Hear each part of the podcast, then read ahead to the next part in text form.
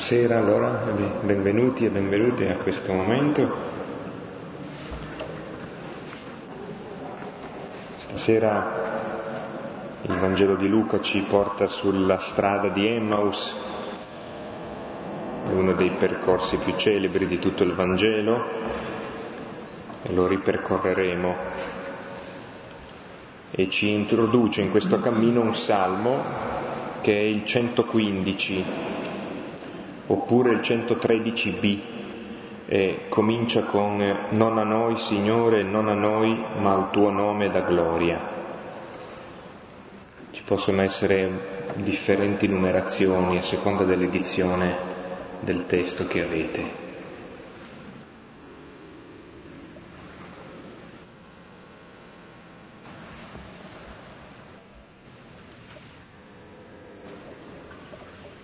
È un è uno dei salmi che fa eco anche a tanti testi dei profeti dove c'è una, ehm, una lode al Dio vivo e invece una polemica frontale contro ogni forma di idolatria,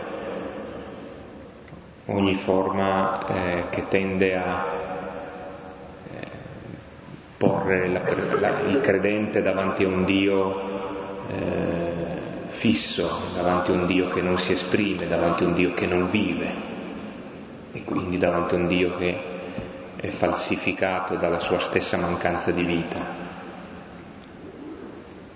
E dunque l'itinerario è quello che va dall'idolatria alla fede, da un, da un rapporto falso con un Dio falso a un Dio vivo. Ed è un po' l'itinerario che ci aiuta a capire anche quello che hanno fatto i discepoli di Emmaus. Come al solito due cori, il primo alla destra, il secondo alla mia sinistra.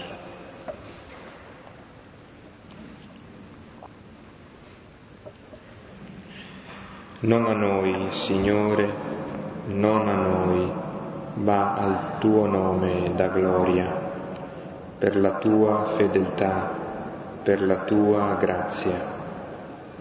Perché i popoli dovrebbero dire dov'è il loro Dio? Il nostro Dio è nei cieli, egli opera tutto ciò che vuole. Gli idoli delle genti sono argento e oro, opera delle mani dell'uomo hanno bocca e non parlano, hanno occhi e non vedono. Hanno orecchi e non odono, hanno narici e non odorano. Hanno mani e non palpano, hanno piedi e non camminano, dalla gola non emettono suoni. Sia come loro che li fabbrica, e chiunque in essi confida. Israele confida nel Signore, Egli è loro aiuto e loro scudo. Confida nel Signore la casa di Aronne, Egli è loro aiuto e loro scudo. Confida nel Signore chiunque lo teme Egli è loro aiuto e loro scudo. Il Signore si ricorda di noi, ci benedice, benedice la casa di Israele, benedice la casa di Aronne. Il Signore benedice quelli che lo temono, benedice i piccoli e i grandi. Vi renda fecondi il Signore, voi e i vostri figli. Siate benedetti dal Signore, che ha fatto cielo e terra. I cieli sono i cieli del Signore, ma ha dato la terra ai figli dell'uomo. Non i morti lodano il Signore, né quanti scendono nella tomba. Ma noi, i viventi, benediciamo il Signore ora e per sempre. Gloria al Padre, al Figlio e allo Spirito Santo. Come era nel principio, ora e sempre, nei secoli dei secoli. Amen.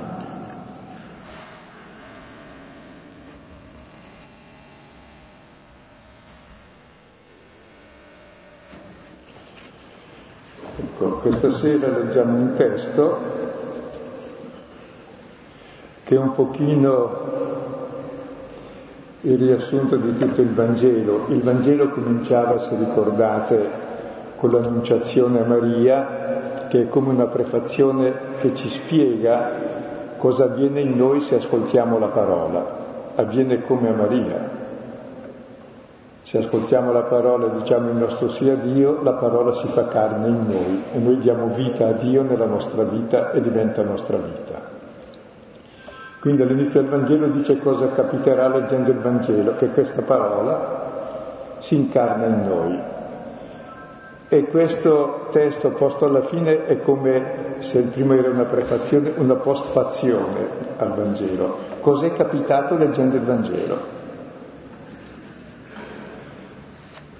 E in questi discepoli di Emmaus ci aiuta a leggere e a riconoscere ciò che è capitato. E per capire bene il significato di questo testo, credo anche la volta scorsa qualcuno di voi è deluso perché noi non abbiamo spiegato come è avvenuta la resurrezione. Se l'avremmo spiegata avremmo detto una bugia perché gli apostoli non l'hanno vista, l'hanno visto risorto. Quindi non raccontano come è risorto. Raccontano invece come l'hanno visto, perché il sepolcro era vuoto. E loro l'hanno visto, ci hanno mangiato insieme, l'hanno riconosciuto perché l'hanno già conosciuto prima e quindi non dubitano. Ora il problema è che noi non l'abbiamo visto, abbiamo il loro racconto. Come quasi tutto quello che noi sappiamo non l'abbiamo visto o fatto noi. Anche questo orologio, questo microfono, questa carta, questa lampada, anche i miei occhiali, tutto. Non l'ho fatto io, l'hanno fatto altri come faccio a sapere come è fatto? Beh, se loro mi spiegano e io a mia volta attraverso la loro spiegazione faccio la stessa esperienza, ecco che si ripete e io faccio la loro stessa esperienza. Per cui loro mi raccontano la loro esperienza e se io ripeto la loro esperienza e vedo che corrisponde alla mia, dico è vero quello che hanno detto.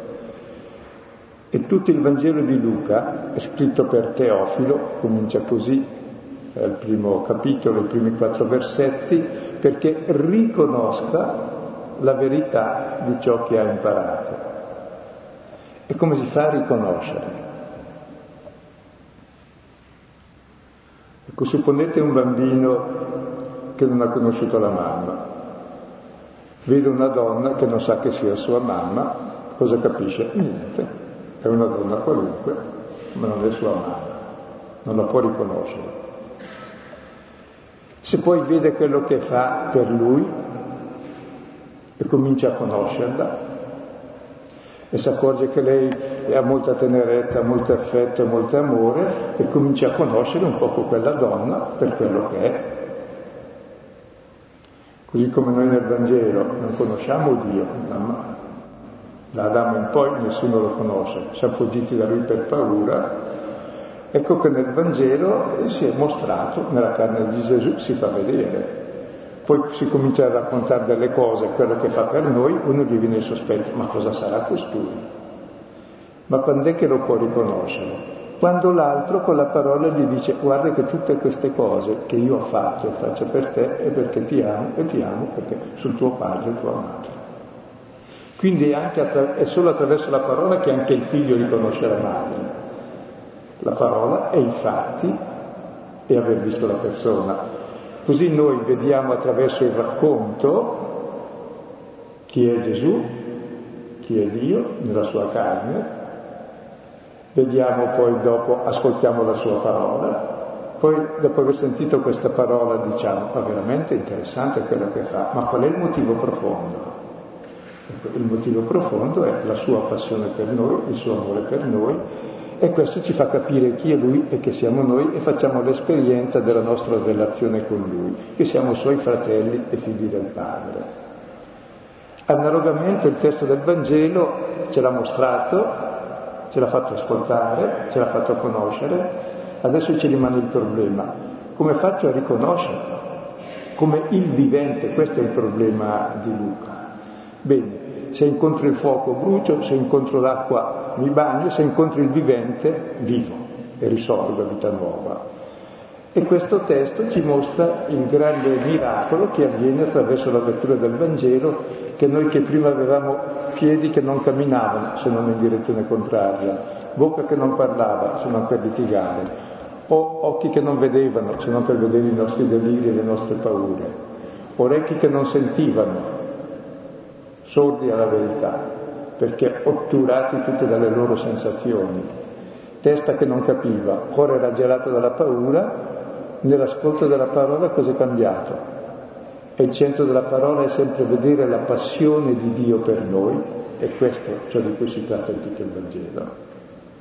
Comincia a saldarsi il cuore, comincia a aprirsi l'orecchio, comincia a aprirsi il cervello, a comprendere, e poi dopo le mani si aprono gli occhi, lo riconoscono nello spezzare del pane, cambiano i piedi, cambia la direzione del loro cammino e la loro bocca servirà invece che per litigare alla fine per dire ma è vero che è risorto?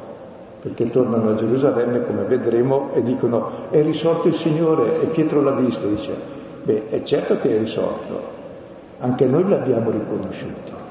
Questi due discepoli sono come anche noi che siamo chiamati a riconoscere la stessa esperienza di chi l'ha visto. Perché?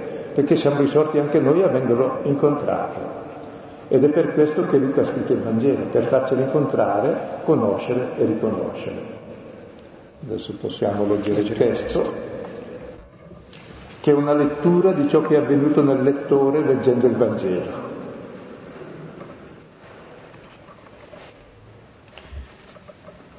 Ed ecco, due di loro, nello stesso giorno, erano in cammino verso un villaggio distante da Gerusalemme 60 stadi, di nome Emmaus. Ed essi conversavano l'un l'altro su tutte queste cose che erano accadute. Ed avvenne, mentre essi conversavano e questionavano, Addirittura lo stesso Gesù, avvicinatosi, camminava con loro. Ora i loro occhi erano impossessati perché non lo riconoscessero. Ora disse loro, che sono queste parole che vi ributtate l'un l'altro passeggiando?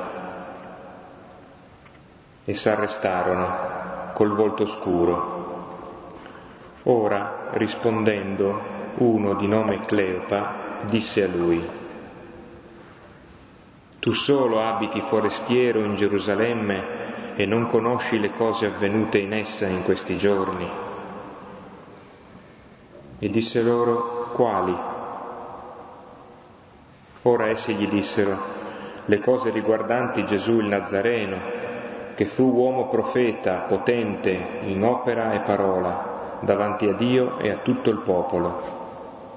E come i capi dei sacerdoti e i nostri capi lo consegnarono a una condanna a morte e lo crocifissero. Ora noi speravamo che fosse lui colui che stava per riscattare Israele, ma con tutto questo è il terzo giorno da che questo avvenne. Ma anche alcune donne tra noi ci sconvolsero essendo state di mattina al sepolcro e non avendo trovato il suo corpo, vennero dicendo di avere visto anche una visione di angeli che dicono che egli vive. E se ne andarono al sepolcro alcuni di quelli che sono con noi e trovarono così come anche le donne dissero, ma lui non lo videro. Ed egli disse loro, o senza testa e lenti di cuore a credere a tutte quelle cose di cui parlarono i profeti. Non bisognava forse che il Cristo patisse queste cose ed entrasse nella sua gloria. E iniziando da Mosè e da tutti i profeti, interpretò per loro in tutte le scritture le cose che lo riguardavano e si avvicinarono al villaggio dove andavano, ed egli fece come per andare oltre. Ed essi lo forzarono, dicendo, dimora con noi, perché è verso sera, e già il giorno è declinato. Ed entrò per dimorare con loro. E avvenne, mentre era adagiato a mensa, lui con loro, preso il pane, benedisse e spezzato lo dava loro. Ora si spalancarono i loro occhi e lo riconobbero, ed egli divenne invisibile da loro. E dissero l'un l'altro, non era forse il nostro cuore ardente in noi quando parlava a noi nella via, quando spalancava a noi le scritture? e levatisi in quella stessa ora, tornarono a Gerusalemme e trovarono riuniti gli undici e quelli con loro che dicevano davvero è risorto il Signore e fu visto da Simone. Ed essi raccontarono le cose lungo la via e come fu riconosciuto da loro nello spezzare del pane.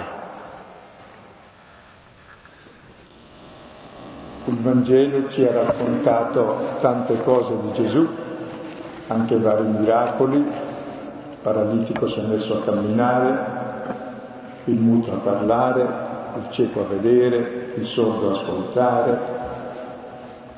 ha suscitato anche il morto, qualche lebroso, e poi dopo qualche decina d'anni sono morti ancora, i piedi non cammineranno, quindi tutti i miracoli di Gesù sono cose molto provvisorie e poi per pochissime persone e neanche ci teneva a farle più che tanto perché non mi piaceva fare questo lavoro. Perché poi finirà lui con i piedi inchiodati, le mani inchiodate, è ucciso. Mentre invece tutti quei miracoli che ha fatto erano segni del vero miracolo che avviene qui. Poi guardate adesso questi due personaggi, cosa è avvenuto in loro, guardate i loro piedi, a cosa servono? Per fuggire. la loro bocca per litigare, i loro occhi per non vedere se non i propri deliri, il volto oscuro, il cuore bradicardico nel credere, ma palpitante per tutte le loro fantasie, la testa senza testa. Il mutamento che avviene in questi, che erano ormai uomini morti, con piedi che non camminano se non su via di perdizione, con bocca che non parla se non per litigare, con occhi che non vedono se non i propri deliri, con orecchi che sono sordi alla verità e invece attentissimi a tutte le fisime che gli passano per la testa. È tutta la loro vita che va in direzione contraria, che fugge da Gerusalemme, dal centro della vita, e che in loro avviene il vero miracolo. Attraverso che? Attraverso l'ascolto della parola, di Gesù che durante tutto il giorno spiega che cosa? Attraverso tutta la Bibbia, cosa spiega? La sua passione, comincia a scaldarsi il cuore e poi c'è il cambiamento radicale delle persone. Scaldandosi il cuore, capiscono si riempie la testa, perché è col cuore che si ragiona, finalmente la testa capisce qualcosa, poi si aprono gli occhi, lo riconoscono, allo spezzare del pane e poi ritornano, i piedi servono ormai per tornare alla comunità e per fare il cammino stesso di Gesù. Quindi è il miracolo che dovrebbe essere capitato in noi in questi anni leggendo il Vangelo di Luca, che la parola fa quello che dice.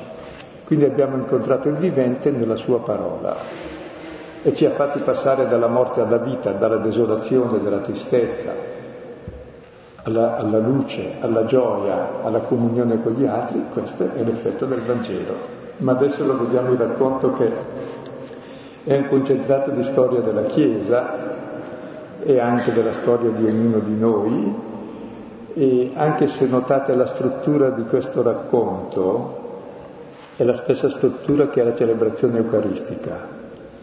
Cosa fa Gesù? Parla della legge e dei profeti sulle prime letture della Bibbia, per spiegare che cosa? La passione, che è il Vangelo. E poi allo spezzare del pane finalmente si aprono gli occhi, quando si vede che tutte queste parole diventano pane e vita concreta. E ancora oggi noi incontriamo il Signore come ogni persona e lo riconosciamo attraverso quel che ha fatto, abbiamo visto quel che ha fatto, attraverso la parola che ce lo spiega e attraverso il cambiamento, l'esperienza che avviene in noi, che noi stessi risorgiamo incontrando il risorto. Quindi non è per la curiosità di dire cos'è capitato duemila anni fa quando è risorto. Il problema è cosa capita in te quando lo incontri nella parola.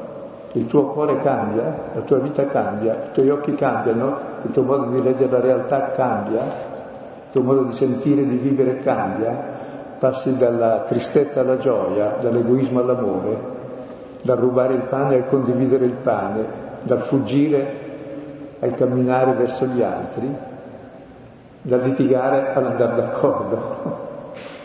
Questa è la risurrezione, il vero miracolo. Prima eravamo come gli idoli morti che adoravamo, come abbiamo detto nel Salmo, ora diventiamo come il vivente perché attraverso la parola incontriamo il vivente. E adesso vediamo sommariamente il cammino che hanno percorso.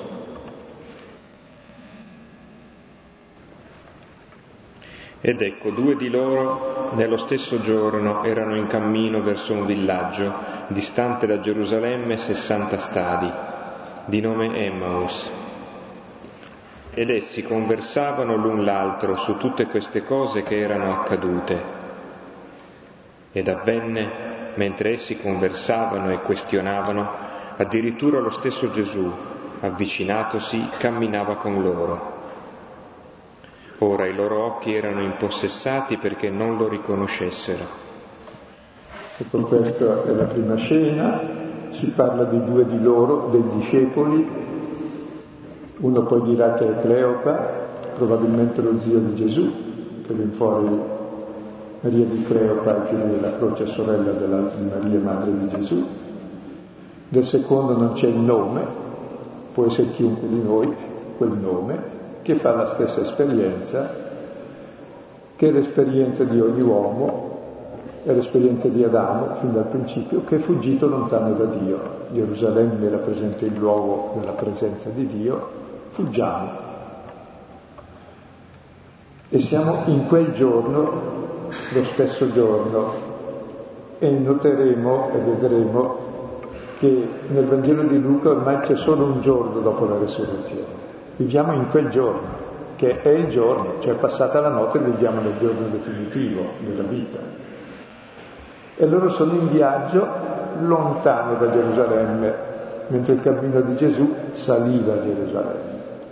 Abbandonano la comunità, il motivo è chiaro, lo diranno, sono delusi, speravamo, ci ha tradito, ha sbagliato avesse usato i numeri che aveva, ci avesse ascoltato, sarebbe andata meglio, invece è andata male. Quindi che facciamo? Andiamo a Emmaus, nostro paese. Tra l'altro si dice che dista 60 stadi, sarebbero 11 chilometri più o meno, poco più, ma uno stadio è 600 piedi, per 60 fai fuori 6 per 6 per 1000 piedi, cioè 36.000 piedi indica tutte le fughe dell'uomo, e ognuno c'è la sua Emmaus. Pur di fuggire tutto va bene. E tra l'altro Emmaus richiama nella Bibbia, primo libro dei Maccabei, capitolo quarto, al versetto terzo, si parla di Emmaus dove una tantum hanno vinto una battaglia anche loro, Giuda Maccabeo contro contro la Siria, contro l'esercito di Siria, quindi ricordare almeno una vittoria e poi tornare a coltivare i propri campi perché tutto è finito, cosa vuole? Sì, bisogna essere concreti. E mentre vanno però hanno dentro il cuore che gli brucia ancora l'esperienza, hanno conosciuto Gesù, hanno sperato in Gesù. E allora in greco ci fanno l'omelia, conversano l'un l'altro sulle cose che erano accadute cioè fanno il racconto della passione di Gesù,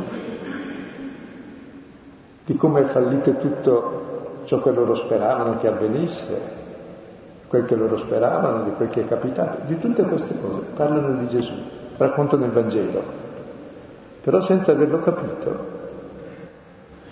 E vedremo poi che quando Gesù gli dice ma cosa è successo, fanno una perfetta professione di fede, sanno tutto e hanno capito niente, come noi. Possiamo sapere tutto e aver capito niente. Cioè è come se uno mi legge un menù raffinatissimo, la lettura di Gonzaga, un libro così, va bene, puoi leggere, capisci tutto più o meno, ma non mangi, cioè non sperimenti, cioè non sai, sai solo ciò che sperimenti. Così la fede non sono tre nozioni, più o meno precise o imprecise, se pretendo di essere precise sono menzognere, perché la storia è molto più ricca di tutte le nostre precisazioni. La fede è l'esperienza, l'incontro con Dio vivente. E mentre parlano, litigano. La parola serve per litigare perché eh, ognuno ha un po' le proprie idee, giustamente, e cerca di prevalere sull'altro, almeno con le idee, dicendo quella che è la più giusta, che ovviamente è sempre la mia, dice ognuno. Per quello si litiga. Quindi anche la vita di Gesù è oggetto di litigio, le questioni teologiche già cominciavano allora. E Gesù cosa fa? Cammina con loro. Ecco, può sembrare strano, quando noi parliamo del Signore, il Signore è presente, anche quando non ne parliamo, ma anche quando ne parliamo. Anzi, quando noi parliamo di una persona, quella persona è molto più presente di una persona che è lì presente ma che ti dà solo fastidio e se fosse assente sarebbe un piacere. Cioè la vera presenza è ciò che ti sta dentro, ciò che ti interessa e parli di ciò che hai dentro e quindi mentre parlano di Gesù realmente è presente perché è realmente presente ciò che ti sta a cuore perché se c'è uno che non vuoi vicino anche se è presente è peggio che assente lo vorresti eliminare quindi realmente nella parola, quando parli di uno che ti sta a cuore, lui è presente, e il Signore è presente nel racconto su di lui. Ed è attraverso la parola sempre che uno si rivela. Il racconto di ciò che ha fatto e ha detto, allora si raccontavano questo, e lui è presente. Come in tutta la lettura del Vangelo parlavamo di lui. Una persona è presente nel racconto che se ne fa, è presente a te raccontando. Se non lo racconti, anche se lui c'è, per te non è presente, perché non lo conosci, non ti interessa, lo ignori. Quindi è bello questo che parlandone lui è realmente presente come ogni persona, nel bene o nel male. E lui cammina con loro. Il Signore risorto ormai cammina con tutti noi e segue tutte le nostre fughe, come era il buon pastore che cercava la pecorella smarrita, che siamo tutti smarriti, ormai segue tutte le nostre vie perdute per venirci incontro. Ma i loro occhi erano impossessati perché non lo riconoscessero. Ecco, avere gli occhi impossessati sembra una cosa strana, ma sono come quelli impossessati dai demoni. I nostri occhi non vedono la realtà, i nostri occhi vedono i nostri deliri, le nostre paure, i nostri desideri, le nostre delusioni. Non vedi mica le persone, vedi quel che ti aspetti da loro, o vedi ciò che vorresti o, ciò che non vorresti. Quando vedi una persona, vede il figlio di Dio, amato infinitamente da lui, e quella è la sua sostanza. No, vedo altre cose. E sono questi occhi velati dalle nostre paure che ci impediscono di riconoscerlo, ma fin dall'inizio. Sì, pensavo a questa mm, traduzione che tu hai fatto più a calco, che normalmente nel testo noi incontriamo erano incapaci di riconoscerlo o impediti, invece eh, in questo caso no, eh, sono incapaci, impediti, è come se mancasse loro qualcosa.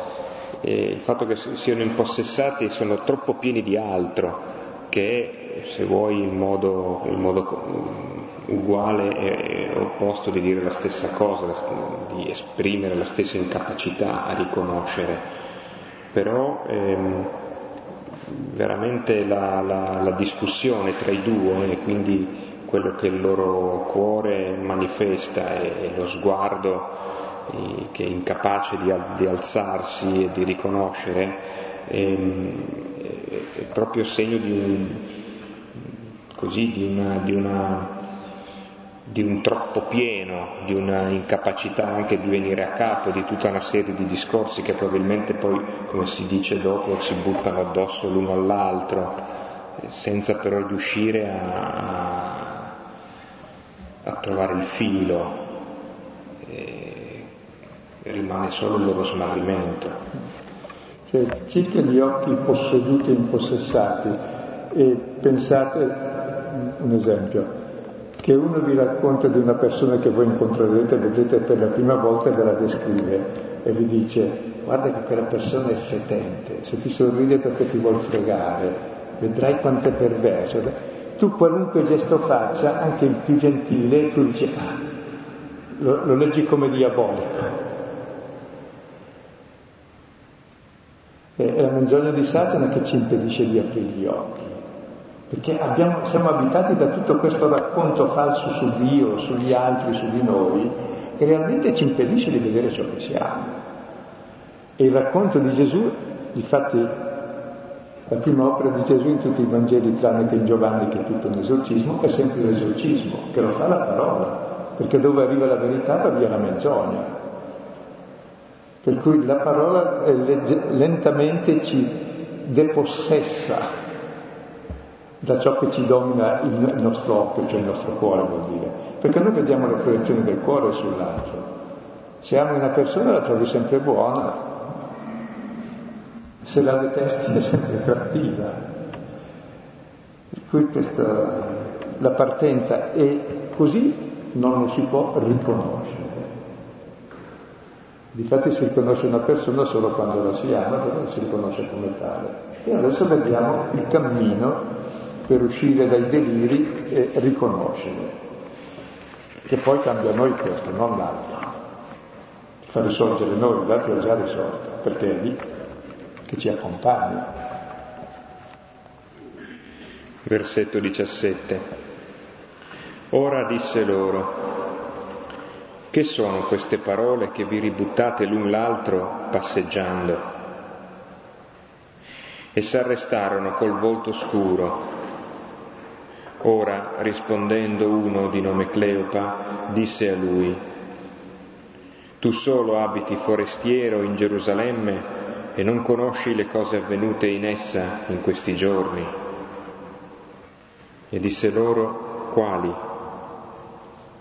Ora essi gli dissero, le cose riguardanti Gesù il Nazareno, che fu uomo profeta, potente in opera e parola davanti a Dio e a tutto il popolo e come i capi dei sacerdoti e i nostri capi lo consegnarono a una condanna a morte e lo crocifissero. Ora noi speravamo che fosse lui colui che stava per riscattare Israele, ma con tutto questo è il terzo giorno da che questo avvenne. Ma anche alcune donne tra noi ci sconvolsero essendo state di mattina al sepolcro e non avendo trovato il suo corpo, vennero dicendo di avere visto anche una visione di angeli che dicono che egli vive. E se ne andarono al sepolcro alcuni di quelli che sono con noi e trovarono così come anche le donne dissero, ma lui non lo videro.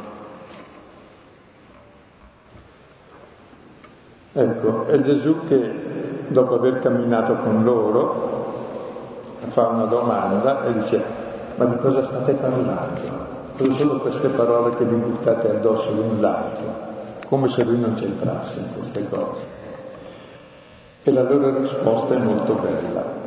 S'arrestarono col volto scuro. Immaginate in una pittura un volto scuro, nero, che cos'è? Niente questo volto, il volto proprio o il viso, è ciò che tu rivolgi all'altro, è la relazione del volto. Un volto scuro è la negazione della relazione, è il buio. Quindi indica la morte che ha dentro questo volto. E vengono fuori subito, rispondendo, ed è Cleopa, quasi con una reazione di insulto, ma tu solo sei uno zingaro, sarebbe questa parola forestiera, cioè uno che sta lì ma non è di lì e non sarà mai di lì, un estraneo. Tu solo sei estraneo a ciò che è capitato in Gerusalemme in questi giorni. Interessante, loro pensano che sia capitato a loro, invece è capitato proprio a lui. E sembra estraneo. Diciamo sempre anche così, ma dov'è Dio? Sembra estraneo a ciò che capita. Stai tranquillo, capita a lui, mica a te. E lui domanda quali, e loro fanno una perfetta professione di fede, hanno fatto bene il catechismo, hanno studiato il credo, lo recitano bene, perfetto. Gesù Nazareno, profeta, uomo potente, parole, opere davanti a Dio tutto il popolo, i capi sacerdoti lo consegnarono condanna a morte, lo crocifissero. E poi verrà fuori anche che poi alcune donne sono andate a vedere e dicono, hanno avuto una visione d'angeli, dicono che è risolto, anche gli apostoli Pietro sono andati poi a controllare, hanno visto che lui non c'era, ma lui non lo videro. Cioè sanno tutto, ma manca di vederlo, eppure ce l'hanno lì, sta parlando insieme. E lui sta ascoltando ciò che gli raccontiamo di lui. E perché non lo vedono? Noi speravamo. È stato crocifisso, non doveva succedere questo. Non fosse successo quello, allora sì, sarebbe successo come a Emmaus, un 200 anni fa quando abbiamo fatto fuori i Siri, adesso avremo fuori anche i Romani oltre i Siri. E invece tutto è fallito, quindi non possono vederlo irrisolto perché loro sono chiusi nel loro fallimento, nella loro tristezza, il volto scuro, triste, con tutto il subbuglio interiore, con litigio anche con l'altro per cui si parlano insieme le stesse cose si litiga, Pensavo che mm, eh, c'è una, si comincia a intravedere un dinamismo importante in questo eh, percorso.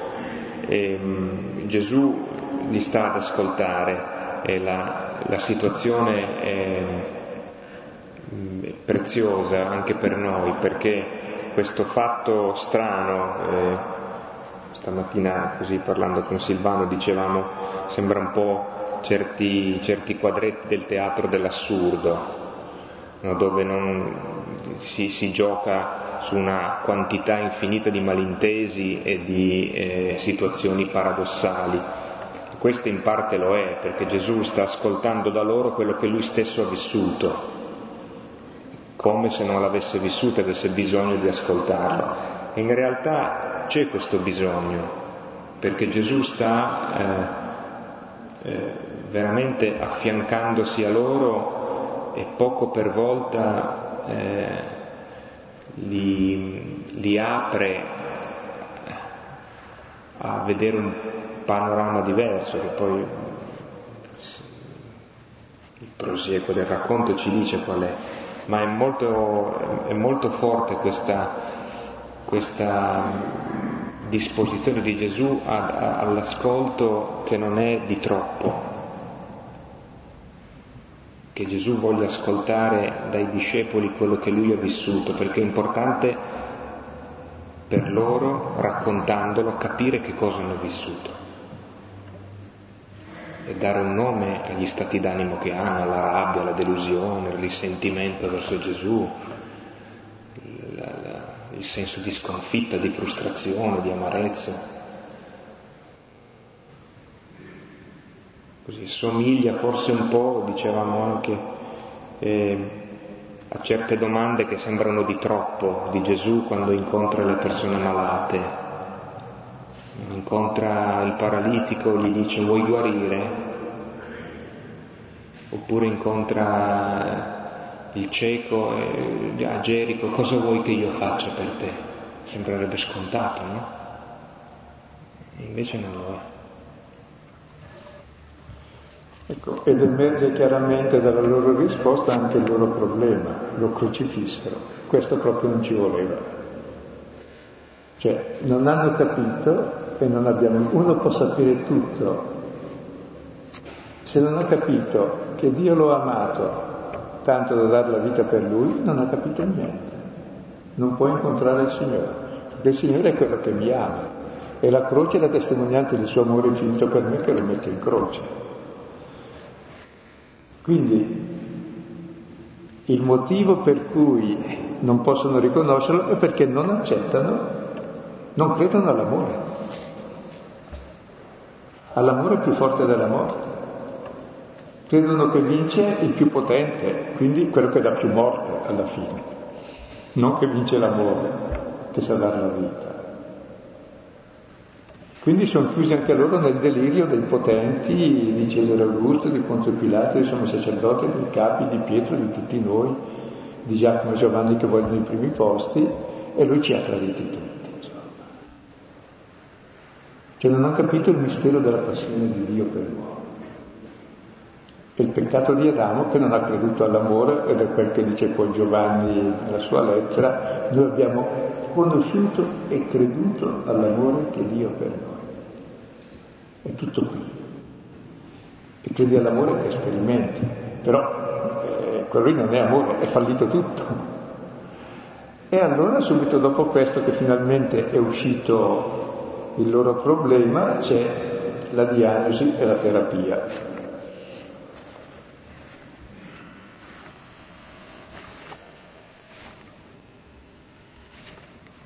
Versetto 25. Ed egli disse loro, o senza testa e lenti di cuore, a credere a tutte, le, a tutte quelle cose di cui parlarono i profeti. Non bisognava forse che il Cristo patisse queste cose ed entrasse nella sua gloria? E iniziando da Mosè e da tutti i profeti, interpretò per loro in tutte le scritture le cose che lo riguardavano in questi versetti c'è la diagnosi dei discepoli e poi dopo l'accurata diagnosi la terapia. La prima diagnosi dà la definizione dei discepoli e sono fini, definiti senza testa sarebbe scappati, cioè la testa c'è tutto ma gli manca questa parte qui sopra gli occhi, tra i capelli e gli occhi. Cioè a, a noetoi, senza, senza luce, senza, senza niente, cerebrati, e poi bradicardici, dice in greco. Cioè quanto a testa vi manca solo il cervello, quanto al cuore e batte ogni tanto. Cioè e pulsa moltissimo, vibra moltissimo per tutte le vostre paure, ma lenti nel credere a tutte quelle cose di cui parlarono i profeti. E credere alle loro manzogne velocissimi, palpitano di ogni cosa. Ad aver fiducia nell'amore? No, questo è impossibile. Ecco, questa è la diagnosi. Non hanno colto il senso della passione, dell'amore di Dio per noi, per questo non possono capire, perché è il grande mistero dell'amore che vince la morte e non è come il potere che produce morte ed è il più violento che vince, mentre dell'amore vince esattamente chi sa farsi talmente forte da portare il male senza restituirlo e da vincere il male col bene. E allora cosa fa? C'entra il problema subito, dice non bisognava che Cristo patisse queste cose per entrare nella gloria, cioè proprio la croce è l'ingresso nella gloria, perché nella croce che lui ha testimoniato un amore assoluto, una solidarietà assoluta con l'uomo, col perduto, col male, con chi lo uccide, con perché? Perché non può non amare ogni uomo, perché ogni uomo è perduto, perché non si sente amato e fa il male solo per questo. E allora lui è lì a rivelare questo amore più forte di ogni male. E tutto il Vangelo non vuole spiegare che questo. E anche i miracoli di Gesù, non è che Gesù li facesse per dimostrare il suo potere, eh, forte forte. Si darà il pane per indicare il suo corpo dato per noi, farà camminare paralitico, segno del perdono dei peccati, e diranno bestemmia e lo in croce proprio per quello. Aprirà la mano il giorno di sabato e sarà messo in croce lui, gli fisseranno la mano. Cioè praticamente tutti i miracoli sono segno della forza del suo amore che lo porterà fino alla croce con un amore più forte della morte. E tutto il Vangelo non è altro che una lunga introduzione al racconto della passione per capire il mistero di Dio, che è il nostro mistero, che noi siamo amati infinitamente e il male lo facciamo perché non ci sentiamo amati e davanti a quell'amore, se l'accogliamo, finalmente nasciamo, sappiamo chi, siamo, nasciamo da questo amore e possiamo quindi amare e come Dio. E allora Gesù continua la sua terapia perché durerà tutto il giorno e non finisce mai, iniziando da Mosè e da tutti i profeti, e poi dirà dopo anche dai salmi, tutto insomma, interpretò le scritture. Il Gesù risorto non fa altro che interpretare tutta la Bibbia attraverso la croce, intesa come l'amore assoluto di Dio per l'uomo. E la croce è la chiave interpretativa di tutto il mistero della Bibbia.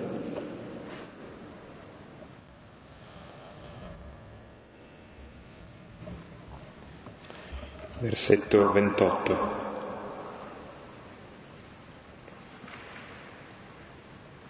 E si avvicinarono al villaggio dove andavano ed egli fece come per andare oltre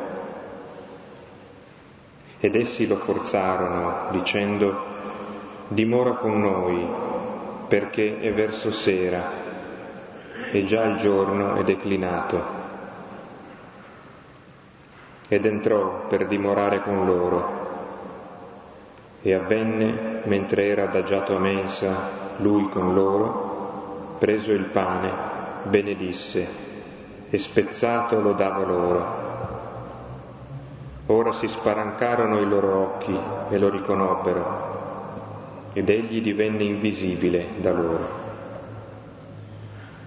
Ecco, durante tutto il cammino Gesù spiega la passione di Cristo e mentre si avvicinano al villaggio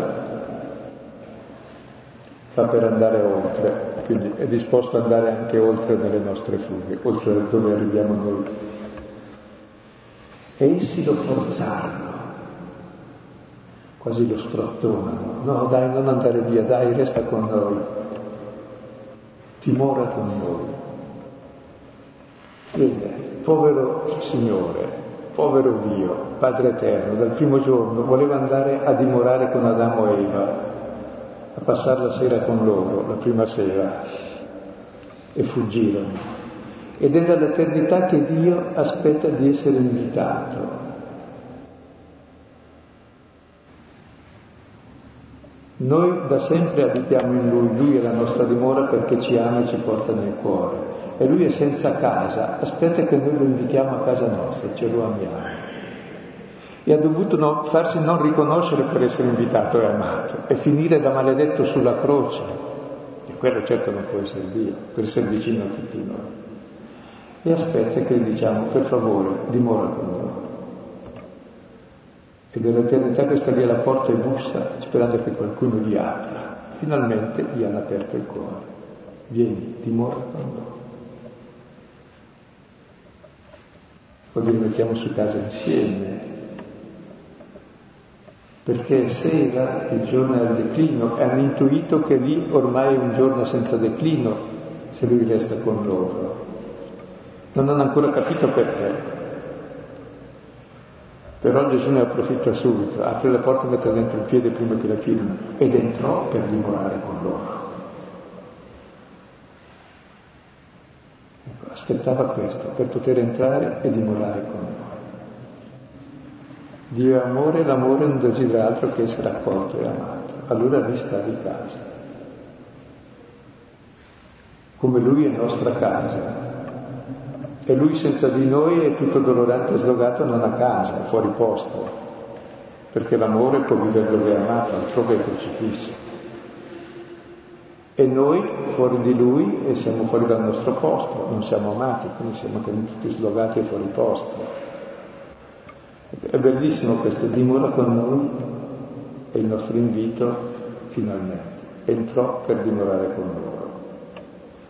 E allora lì, nel dimorare suo con noi, fa quel gesto che ricorda la sua dimora definitiva con noi l'ultima sera del suo corpo dato per noi. Era per quello che si è dato, per essere accolto. Prendete e mangiate, vivete di questo. Allora prese il pane, benedisse, spezzato, lo lava è un imperfetto e continua a darlo. Questo avvenne mentre era a mensa lui con loro e loro con lui. Ed è davanti al pane dove vedono, in fondo capiscono finalmente, si aprono gli occhi, dopo che ha spiegato attraverso le strutture la passione, si aprono gli occhi sul senso dell'Eucarestia, del mistero della croce, predetto nell'Eucarestia, della nuova eterna alleanza, che non potrà mai essere rotta, perché lui dà la vita per chi lo uccide, quindi non può rompere un'alleanza così fedele. È lì che si spalancano gli occhi davanti a questo amore, che si è fatto pane e vita. E allora lo riconobbero. Il Vangelo ce l'ha fatto vedere, ce l'ha fatto conoscere, adesso invitandolo in casa mia, dopo aver ascoltato la parola, lo riconosco che è lui che è presente qui con me vedremo lo si dice poi come perché lo ha riconosciuto. Egli però appena lo riconosci non è che scompare come è tradotto malamente, spero che abbiano cambiato la traduzione, ma divenne invisibile. Non è che scompare. Prima era con noi e lo si vedeva e non lo riconoscevi. Quando lo riconosci lo accogli è dentro di te. E se vuoi vederlo, guarda il tuo volto che è cambiato, è la tua vita che è cambiata, è il tuo stesso volto che è riflesso del suo, sei diventato anche tu come lui. Se lui fosse stato lì visibile, saremmo stati lì sempre a guardare lui senza mai camminare, invece dobbiamo vivere come lui. Lui ci ha rivelato ciò che siamo noi, uguali a lui.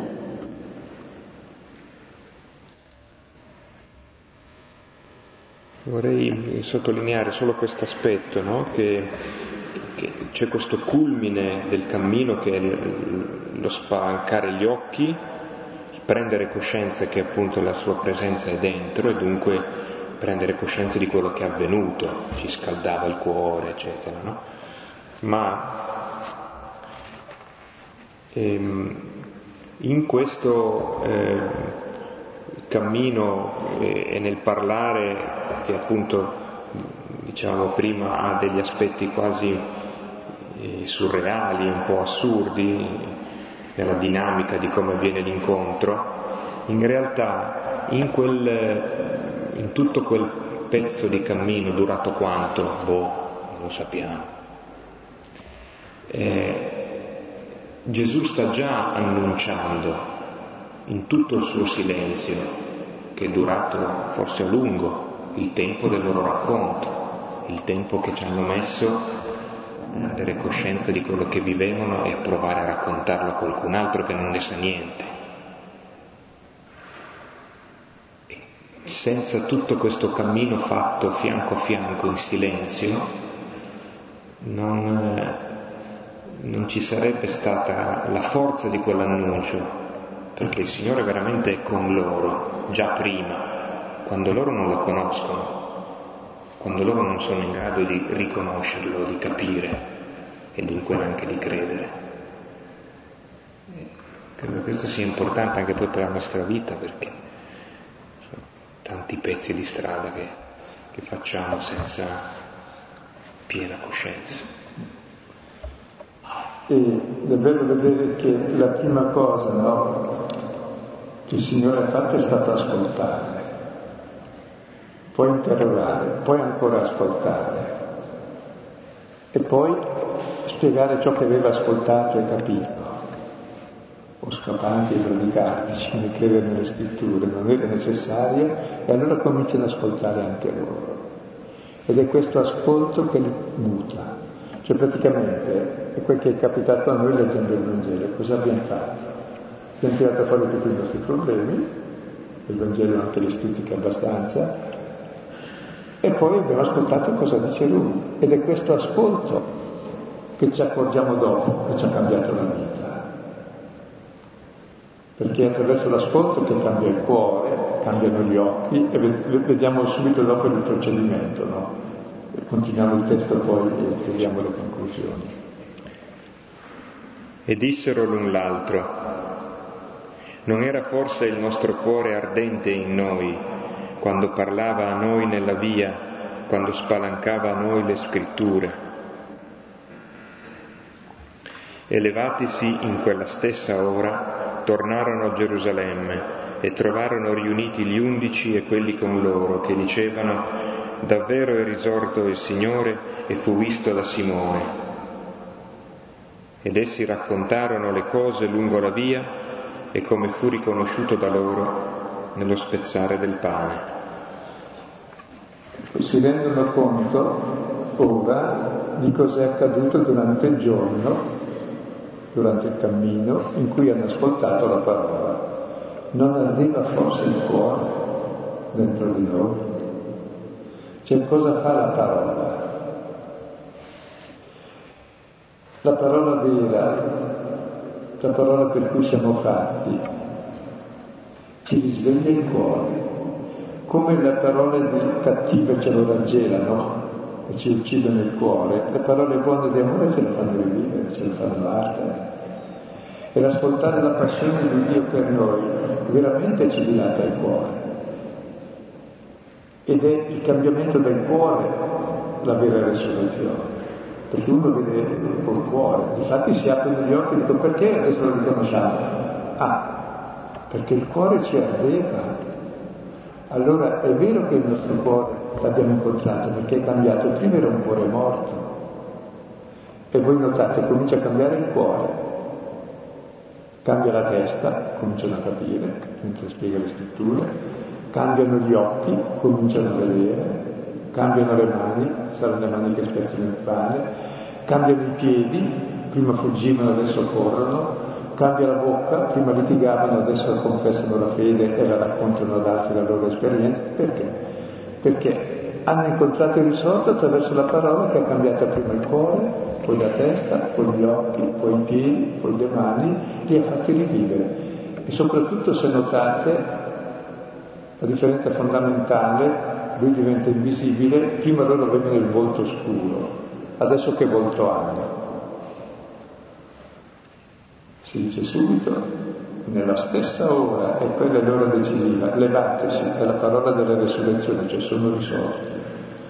Tornano a Gerusalemme, fanno il cammino opposto al precedente, vanno nella comunità degli undici e lì sento che dicono ma davvero il Signore è risorto e Pietro l'ha visto, Simone l'ha visto. Ed essi raccontano che cosa? Ma certo che è risorto, lo sappiamo, l'abbiamo incontrato anche noi e l'abbiamo riconosciuto. Perché è scritto il Vangelo? Proprio perché Pietro l'ha visto e l'ha raccontato e l'ha riconosciuto. E noi attraverso il Vangelo lo vediamo, lo conosciamo, questa parola che ci fa ardere il cuore, ci cambia la testa, ci cambia il volto, gli occhi, la bocca, le mani, i piedi, ci ha fatto risorgere. Ecco cosa deve riconoscere il Signore, il vivente, che viviamo anche noi.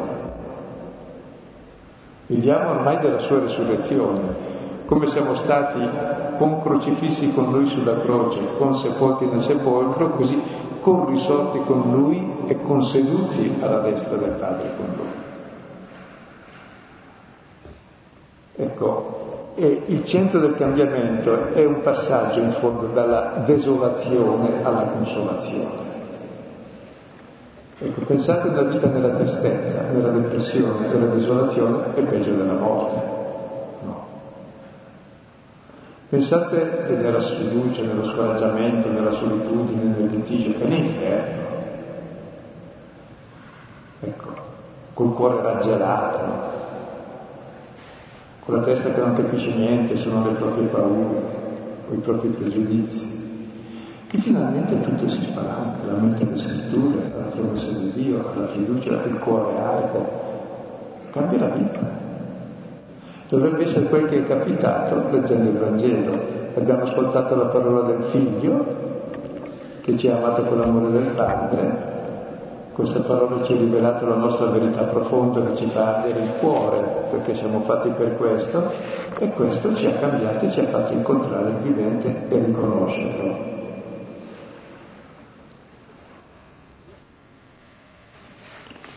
Quanto dura questo giorno, ecco, è un unico giorno che dura tutta la storia e dura tutta l'eternità.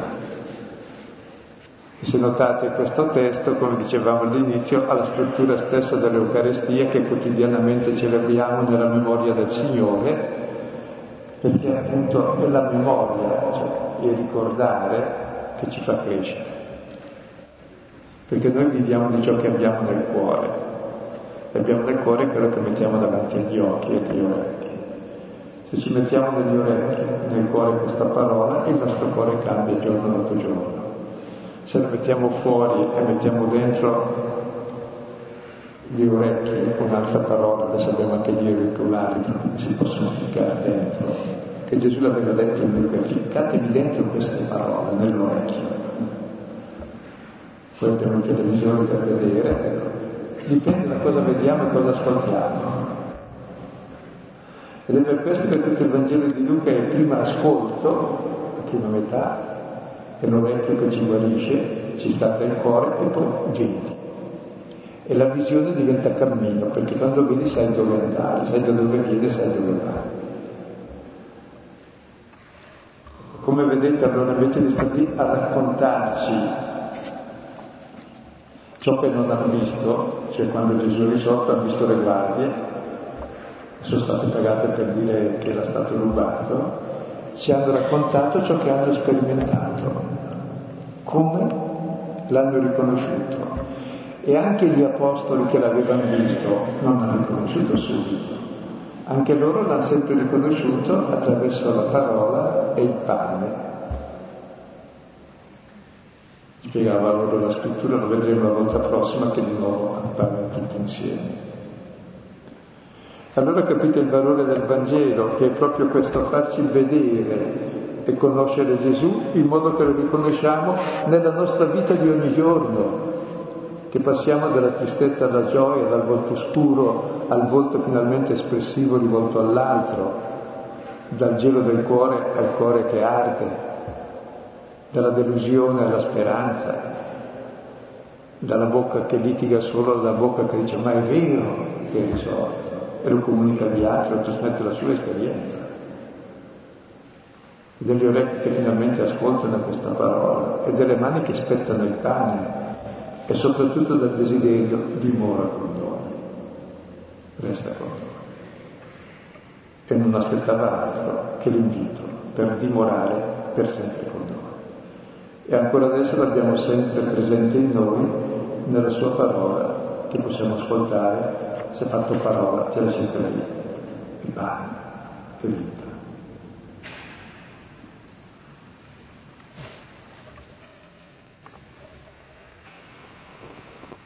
Allora per l'approfondimento e la preghiera,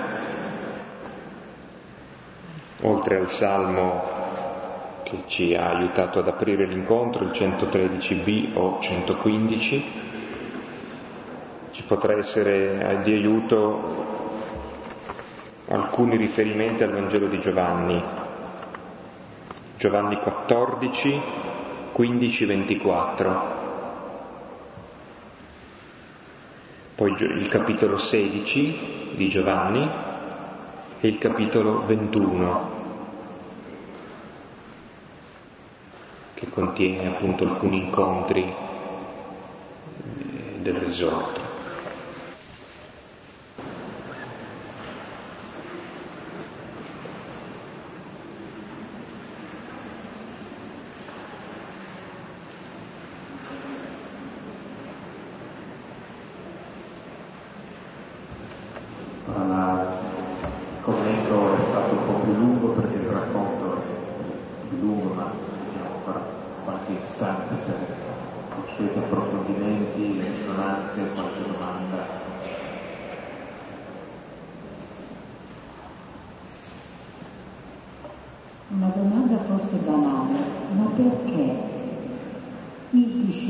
eh, del risorto.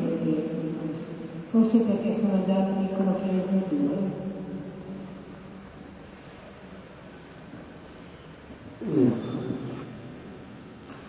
C'è sempre eh,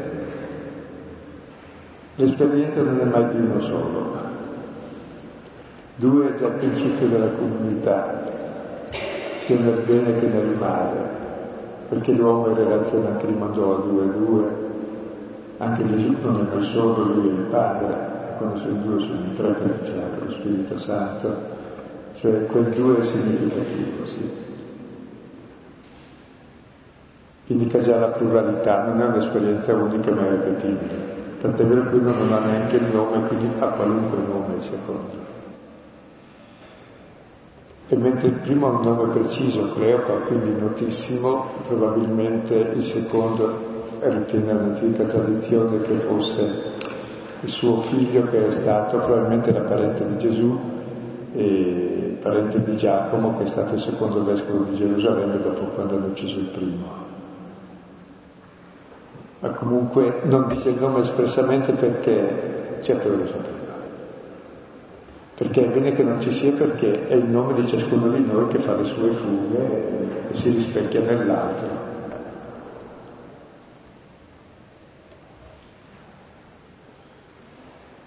E poi è tipico, è tipico di Luca anche nelle parabole lo sdoppiamento dello stesso personaggio. Il figlio diventa due figli, il maggiore e il minore, che poi fanno lo stesso peccato tutti e due. Così, non so, la prostituta nel racconto è il fariseo, la vera prostituta è il fariseo che vuole comprare l'amore e l'altra è la sposa. C'è sempre queste figure doppie. Eh, oppure il peccatore il pubblicano. Servono per chiarire, perché due poi sono sempre uno, quei due, anche se opposti tra di loro apparentemente.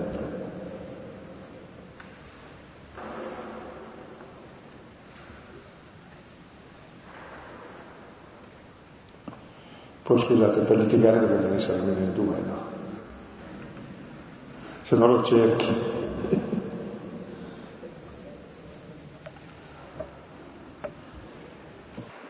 stasera ho rifatto l'esperienza dell'incontro del Signore, no? che tendenzialmente è quella che dovremmo fare alla mia celebrazione eucaristica. Però mi chiedo perché eh, non sempre quando si partecipa all'Eucaristia non rivivo e non mi apre il cuore, nel senso l'ultima frase come fu riconosciuto da loro il nostro essere pane. Ci sono momenti in cui non riesco a riconoscerlo nel momento topico, cioè nello spezzare del pane. Perché? Beh, normalmente se uno va mediamente preparato all'Eucaristia, a me spiace la gente che va all'Eucaristia per precetto. Sarebbe come precettare il proprio fidanzato e il proprio fidanzato all'incontro, penso ci si dà per amore, allora ti arde il cuore al ricordo dell'amore di Cristo per te, che diventa tua pane e tua vita. E davvero la messa è questa. E poi la messa diventa tutta la nostra vita quotidiana. Ed è fondamentale anche nella messa la parola, perché senza la parola che ti spiega quel pane, eh, dice niente quel pane. Non a caso si legge il Vangelo e poi c'è la sintesi di tutto il Vangelo e di tutta la Bibbia che sono le parole prendete mangiate, eccetera. Questo è il corpo e in quel corpo c'è proprio tutta la storia di Gesù, c'è tutto il Vangelo e tutte le promesse di Dio. Quindi dipende da come si dà, è importante prepararsi all'Eucaristia. Sì.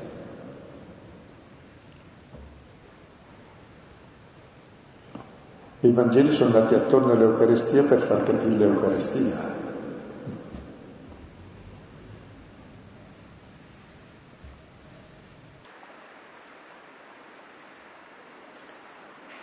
Per me l'ascolto di questa sera è stato molto importante perché davvero ho riconosciuto la mia storia, nel senso che è vero, la mia vita è cambiata.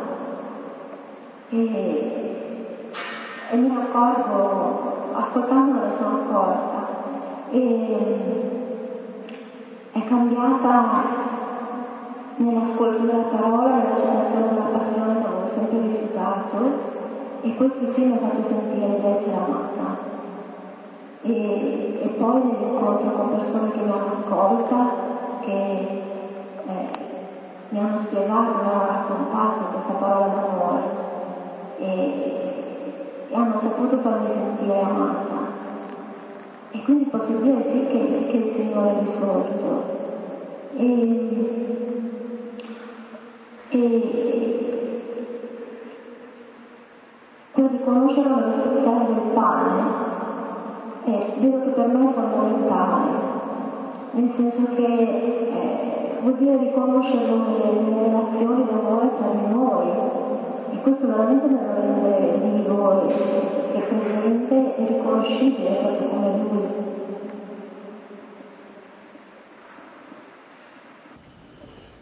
Ecco, e quanto dici dovrebbe venire ogni volta che leggiamo la parola, ogni volta che preghiamo, ogni volta che celebriamo l'Eucaristia, ogni volta che incontriamo il fratello, perché poi ci serve per vivere nella quotidianità e per riconoscere tutti i fratelli il suo volto. Allora davvero siamo uomini nuovi, che vivono da figli e da fratelli, in una vita cimentale, è l'unico modo possibile di vivere in modo sensato e bello. E allora ogni istante di vita è riscattato dalla morte e diventa gioia e vita quando è vissuto così.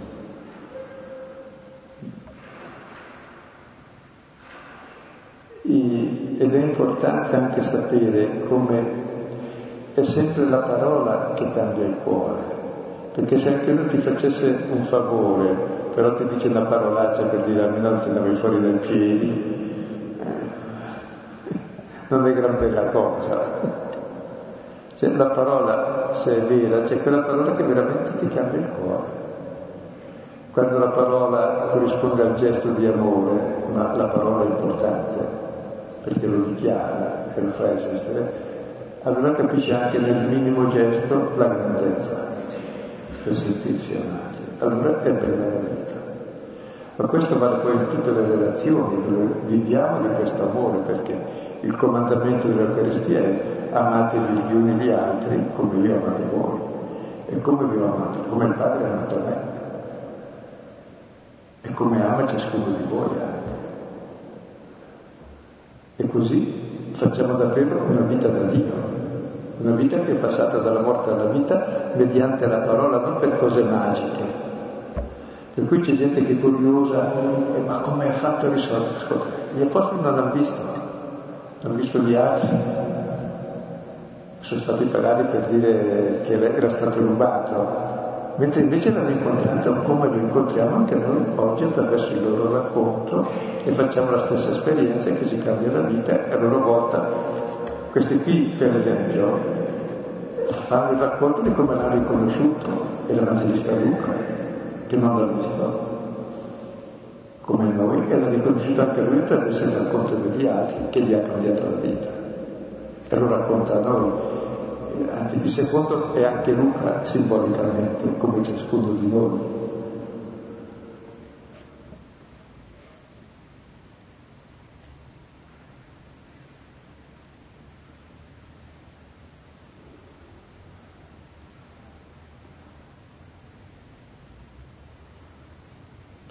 Questo anche è utile ribadire quando si legge il Vangelo anche, qualunque cosa. State attenti a ciò che sentite perché è quello ciò che conta, ciò che cambia dentro di voi.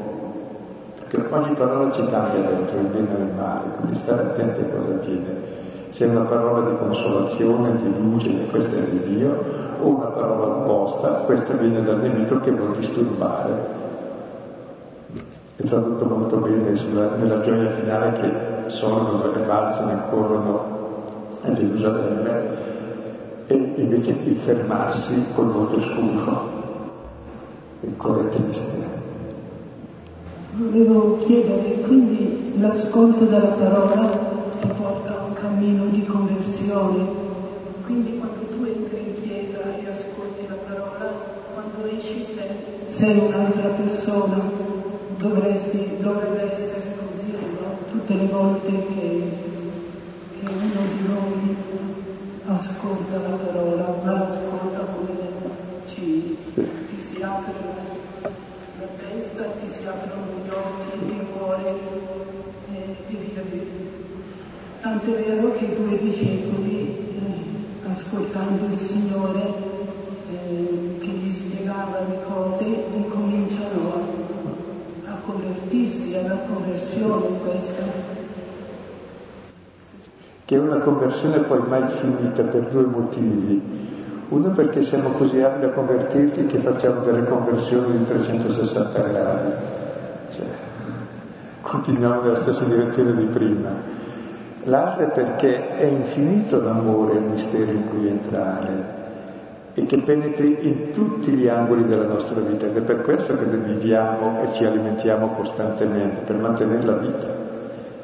No, se no la perdi. Così la parola è l'alimento costante della nostra vita che ci trasforma costantemente, giorno dopo giorno. Cioè non è una cosa acquisita eh, e raggiungi, fai il pieno e poi basta, sei a posto. No. Ogni, ogni giorno viviamo nel, finché viviamo nel tempo e anche dopo crescerà senza fine. Perché Dio è infinito e l'amore è infinito, perché se è finito è finito.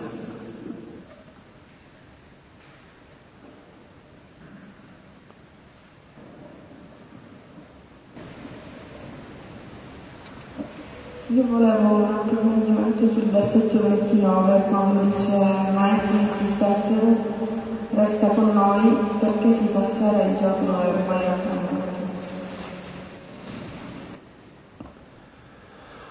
È molto bello, e poi, no, no, e poi non viene più la sera, poi se entra lui. E l'uomo ha il senso della sera come il senso della morte, cioè se tu dimori con noi eh, non c'è più sera, non c'è più notte. Difatti, quando lui dimora con loro, lo riconoscono, balzano in piedi, vanno a Gerusalemme e continua tutto ancora un giorno fino all'ascensione. Quindi praticamente hanno intuito che lui è la luce del cuore e della vita.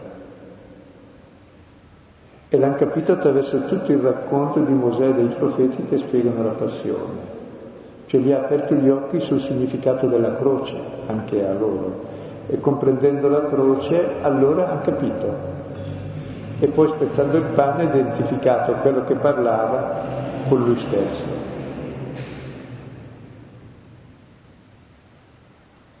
E allora entrò per dimorare con loro e dimora sempre con loro, come parola e come pane, come vita.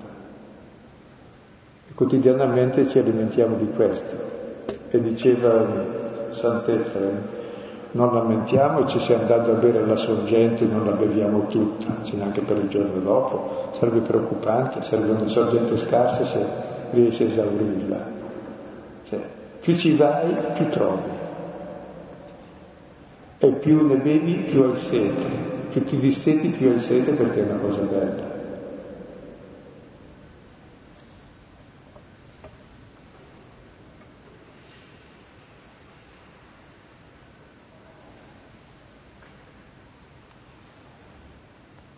Questa cosa di Sant'Efio nel Silo ve la vedremo la volta prossima perché vale la pena essere letta. Proprio su questa alimentazione quotidiana e infinita eh, della parola che è pane e, e vino e acqua ci nutre ci disseta.